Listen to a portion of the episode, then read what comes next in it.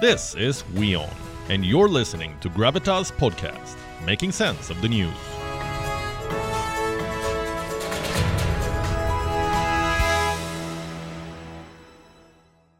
Moving on for now, what happens when something is forbidden, proclaimed illegal, or prohibited?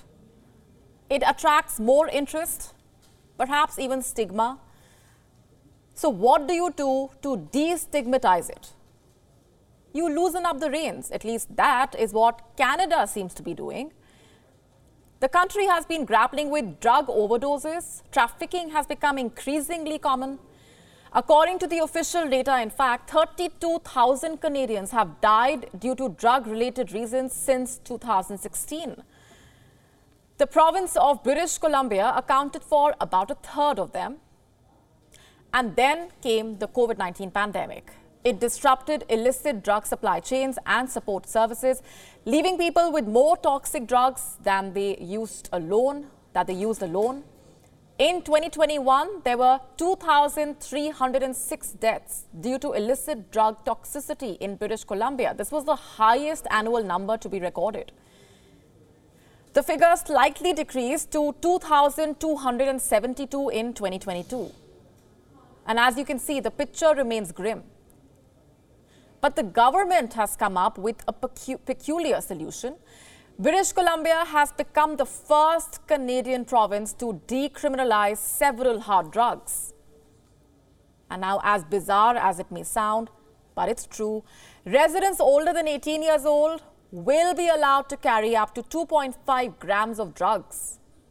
This includes cocaine, heroin, fentanyl, morphine, MDMA, which is also known as ecstasy, and this is the beginning of a three year trial. It hopes to deal with the increasing drug abuse in the province.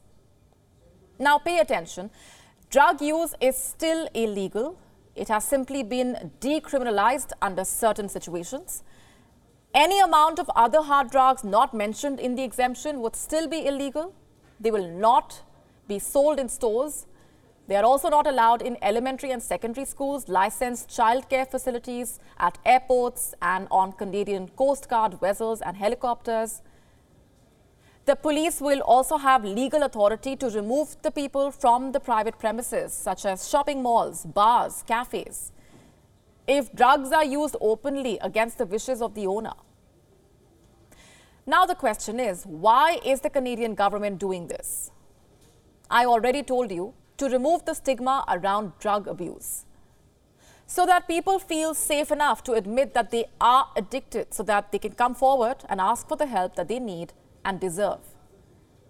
The exemptions can help reduce the barriers and the stigma that prevent the people from accessing the life saving supports and services. Let's listen in to what the residents had to say. Yeah, I think that's a step in the right direction. Obviously, I believe um, full legalization would be better. Uh, legalization means you can write legislate, you, you can write laws, you can control it. Um, but yeah, I think a lot, a lot less people are going to be, uh, be suffering from overdose. Uh, people will be able to get help. Uh, people are more willing to go get help. People aren't going to have as much stigma. Hopefully, hopefully that's only time will tell. But yeah, I think overall this is a good thing for for the city. I feel like it's very difficult to form an opinion at this point. I feel like there's probably a reason why they decided to do it. And I think, like any subject, there is pros and cons, right? So I feel like if we can try for three years and see the results, I think only the results can really tell us if it's going to create a positive effect. Meanwhile, the British Columbian Minister for Mental Health and Addictions has said, and I'm quoting, decriminalizing people who use drugs breaks down the fear and shame associated with substance use and ensures they feel safer reaching out for life saving support. The move seems well intended and rather ambitious. But what if it backfires? What if, instead of making things more transparent, it further increases the complications? You see, the exemptions can inspire more people to possess and consume drugs without the fear of any repercussions.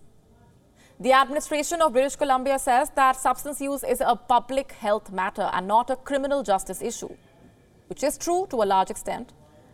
but it is also giving a free pass to people with an addiction. What if it doesn't turn out in their favor? That is why the exemptions have been put in place on a temporary basis. The trial will be ending on the 31st of January in 2026, and this period will help determine if the change was for better or for the worse. Canada's approach towards the problem is rather refreshing. It is radically different from the harsh crackdown which is commonly adopted by countries across the world. Take the Philippines, for example. President Rodrigo Duterte publicly ordered the country's top customs official, remember, to shoot and kill drug smugglers on sight. He has repeatedly and openly threatened drug dealers with death. And in Malaysia, those who sell drugs can be punished with death. China also hands out executions for certain drug crimes.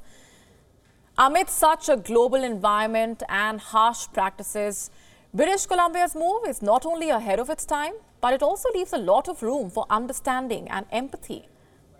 However, I have to say it comes with its own risks and drawbacks. Perhaps the picture would be clearer after some time.